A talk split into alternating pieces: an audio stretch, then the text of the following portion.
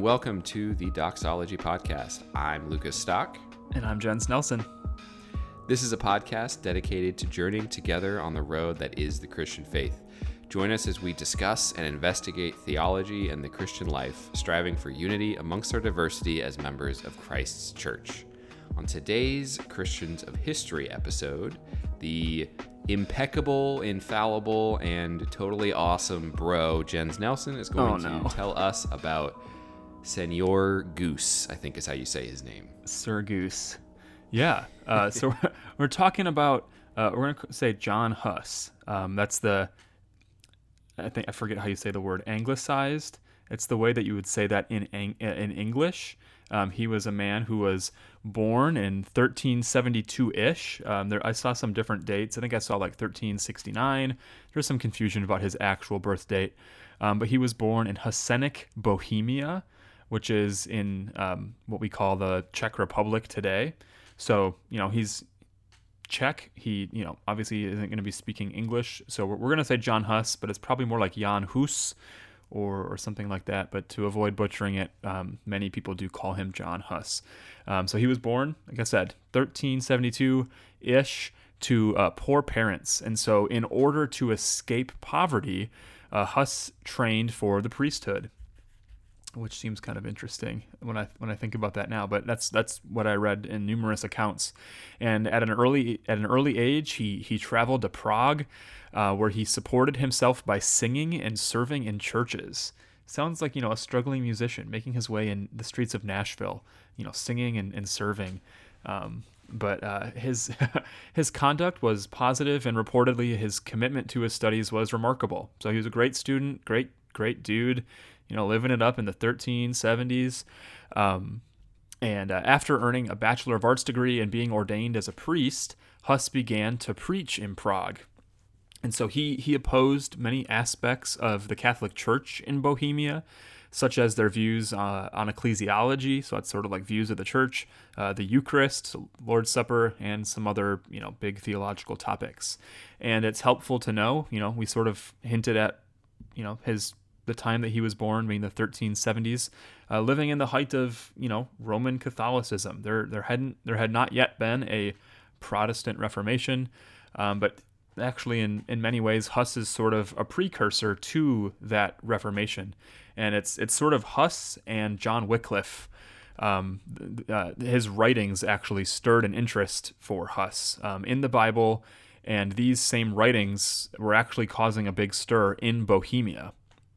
So the University of Prague was sort of already split between Czechs and Germans, and uh, Wycliffe's teachings only divided them further. Uh, early debates hinged on fine points of philosophy, and so like the, the Czechs, along with Wycliffe, were realists, whereas the, the Germans were nominalists. Um, but the Czechs, with Huss, uh, also warmed up to Wycliffe's reforming ideas. So again, think of think of you know uh, Roman Catholicism pre-Reformation. These are sort of like the early births of of reforming ideas of these men wanting to sort of change and see some reform, you know, for lack of a better term, come to the the Catholic Church. Um, even though they had no intention of altering traditional doctrines at this point, they they wanted to place more emphasis on the Bible and expand the authority of church councils and lessen the authority of the Pope and promote the uh, the moral reform of clergy. So if you try, again, maybe you don't know much about the, the Roman Catholic Church and what was going on in you know Prague, in Germany, and these places in the 1300s, um, but the Pope had a lot of power. Um, clergy had a lot of power. Um, there was a lot of abuses, a lot of just mistreatment happening, and so wanting, this is sort of where reform began, was with some of those things. Um, so Huss began to increasingly trust the scriptures, and he quote says, uh, "Desiring to hold, believe, and assert whatever is contained in them, as long as I have breath in me." So over and against popes and you know papal infallibility, as we covered in a previous episode, uh, John Huss was wanting to trust the scriptures over and against these these popes and councils, even though those things can have some sense of authority. Um, so the the situation was complicated by European politics. Maybe something again many of our listeners might not be familiar with. If you've if you've ever heard of the Great Schism, uh, there was basically this these these two popes vied for rule of all of Christendom. Um, a church council was called at Pisa in 1409 to settle the matter. It actually ousted both of the popes and it elected Alexander V. Is it V5? Alexander V as the legitimate pontiff, even though the other popes, e- even though the other popes um, sort of went against this election and continued to function in their uh, in their roles in smaller factions. Um, but Alexander was soon persuaded uh, more like bribed to, to side with the Bohemian church authorities against Huss, who continued to criticize them. Uh, Huss was forbidden to preach, he was excommunicated, uh, but really only on paper at this point because local Bohemian authorities were sort of backing him. And so Huss was able to continue to preach and minister at Bethlehem Chapel, where he was sort of, you know, residing as priest over that, uh, that congregation. But when Alexander V's success, successor, John the 23rd, um, authorized the selling of indulgences to raise funds for his crusade against one of his rivals, Huss was scandalized and further radicalized. So the Pope was basically acting in self interest, and Huss could no longer justify the Pope's moral authority. He leaned pretty heavily, um, you know, even more heavily on the Bible, which he proclaimed to be the final authority of the church. Again, sort of over and against the Pope.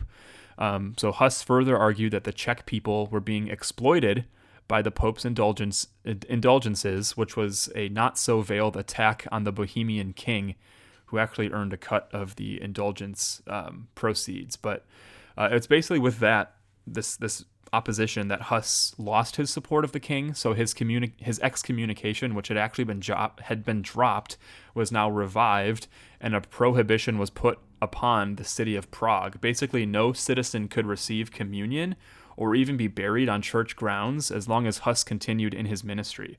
So imagine like the Pope just handing down this decree to this church saying, you know what, as long as Huss is in that pulpit, if he's going to continue, um, you know, being in opposition to us, you're not going to take communion and you cannot be buried at the church, um, which were two so pretty big wild. deals, right? This was this I was a pretty fathom. Yeah, it's it's crazy to like try to picture this in a modern context to see any of this happen. So, to spare the city, you know, very lovingly, Huss withdrew to the countryside toward the end of 1412, and he spent the next two years feverishly um, writing. So, he was attending to his literary activity. He composed a number of treatises, he wrote a lot of letters, uh, many of which you can probably find online and read today. Um, but in these treatises, he argued that Christ alone is the head of the church and that the Pope, through ignorance and the love of money, can make many mistakes, and that to rebel against an erring Pope is to actually obey Christ. Um, so, like, again, this is pre-Reformation. This is before the days of you know Luther and Zwingli and Calvin. And so, for someone like Huss to be saying this, that like Christ alone is the head of the church. If you've listened, if you listened to our episode on the Pope, you know we talked about how the Pope is the head of the church. Um, he holds the keys to the church. Um, but here Huss is saying it's Christ alone, not the Pope. The Pope has ignorance, he has a love of money, and to rebel against him, you know, is to obey Christ, especially if he's an erring Pope. And so in November of 1414, the Council of Constance assembled, and Huss uh, was urged by the Holy Roman Emperor Sigismund, Sigismund uh, to come and give an account of his doctrine. Uh, because he was promised safe conduct and because of the importance of the council, um, which basically promised significant church reforms, Huss went. So Huss was kind of like duped into going to this thing. Um, but when he arrived, he was immediately arrested. So he was promised safe travel, safe, fair treatment. He was, you know, he was told that this was going to be a place where significant change was going to go down. Instead, he shows up and is put in shackles, and he remained imprisoned for months. Um, and instead of a hearing, Huss was eventually hauled before authorities in chains and asked merely to recant his views. So there was no trial, no hearing. It was just, you, are going to come chained before us and you're going to recant what you believe. And so when he saw that he wasn't going to be given a forum for explaining his ideas, let alone a fair hearing, he finally said, I appeal to Jesus Christ, the only judge who is almighty and completely just. In his hands I plead my cause, not on the basis of false witnesses and erring counsels, but on truth and on justice. Uh, end quote. Um, so he was taken to his cell where many um, pleaded with him to recant. Many were saying like, dude, just you know, you don't have to necessarily believe what they believe, but like, just say you don't. Uh, you know, maybe it'll go better for you. But on July 6th, 1514, he was taken to the cathedral, dressed in his priestly garments, and then stripped of them one by one. He refused one last chance to recant at the stake. Um, and here at the stake, he prayed, Lord Jesus, it is for thee that I patiently endure this cruel death. I pray thee to have mercy on my enemies. End quote. He was heard reciting the Psalms as the flames engulfed him. So this is you know, a very short, brief sketch wow. of the life of, you know, a man that lived quite a long time ago, but as, as I alluded to a couple times, really a forebearer uh, to the Protestant Reformation. Him and Wycliffe, their their legacies, like both after they died, sort of carried on in their followers, and mm. those followers then began to gain, you know, traction, and it ultimately culminated in a, a actual Reformation, which right. we in some ways are are heirs of today. Um, you know, L- Luther even refers to Huss in a number of his um, number of his writings. You know, it's it's interesting that um, you know, I we for, I, for, I, forgot to mention this, but John Huss, um, Huss is comes from the place where he was born, which was um, Husinec, and that Huss means goose. So like there, there's even like I read an account of, of, of John Huss's life where like him and his friends like basically called him the goose. Like obviously not in English, but like he was sort of referred the to goose. as like the Huss. That was like his nickname with his buds. you know, I I don't know. I've heard this. I heard this the other day, but I don't know the source of it. But I think that Huss actually like at some point he he I don't know predicted, prophesied. I don't know how what we want to call it. That I've I've heard this. Would, that someone would come a hundred years after him. Um, I, I think know, I've I heard mean, he you know, he, he died on in 1415. So, you know, 1517 is Martin Luther. Almost exactly 100 years, which is yeah. And and I think that Luther he knew of the, of this, you know, like I said, prophecy or prediction or statement, you know, whatever we want to call it. Um, I, I think the story goes that that Luther knew about what Huss had said, and he viewed that as a prophecy of, about himself and his own work, which is, I mean, theologically, I, you know, I, am sure that's a long conversation, but like, just it's so fascinating to see to to you know see those connections um, and to really think about whether or not you know it was prophesied or whatever. Like, Huss really is a, a forerunner of um, the work that that would would happen, you know, a hundred years after his death, right? Um, and and thereafter with with the Reformation, it's it's really quite amazing yeah, I, I don't know, I don't exactly where he was. Right, and I, I, to to add to what you're saying there, I I don't know exactly the source of that either. I have seen it and I've heard it. Um, even as you were speaking right there, I was trying to find it, and I see this quote kind of that you know a cooked goose predicts an uncookable swan. Um, I don't. I think that's that is sort of like paraphrasing some of what was said in that original quote. Mm-hmm. You know, he's saying you're imagine him like being burned at the stake or whatever. You know, this right. cooked goose is going to produce this uncookable swan. So even if you kill me here at the stake, um, what I stand for, what I believe in, right. you're not killing that, and that's going yeah. to go into the future, which, as we now know, happened, and and reform yeah. came and um, actually changed the world, literally. Yeah.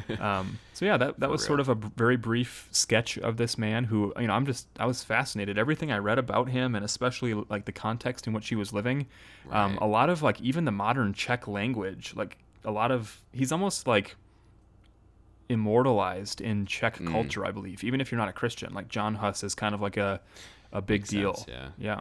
Yeah. Not surprised. I mean, he clearly was a big deal. Right. so the big goose. Awesome. The big goose. Um, yeah. Yeah. Thanks for thanks for taking the time to investigate and, and, share that. And thank you so much for listening to this episode of um, our Christians of History series on the Doxology Podcast. If you'd like to connect with us, you can hit us up on Twitter at Doxology Podcast or Instagram at Doxology Podcast or shoot us an email at doxologypodcast at gmail.com.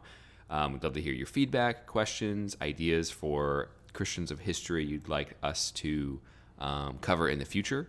You can sign up for our newsletter uh, where you get weekly updates on upcoming episodes, any news or developments or happenings in the world of the Doxology podcast. You can check out uh, logos.com slash doxology podcast for more information on Logos Bible Software, our wonderful sponsor. And um, yeah, and you know, go read more about Jan Hus, John Hus. He's quite a figure. Um, Yeah. So yeah, until next time, see you. Peace.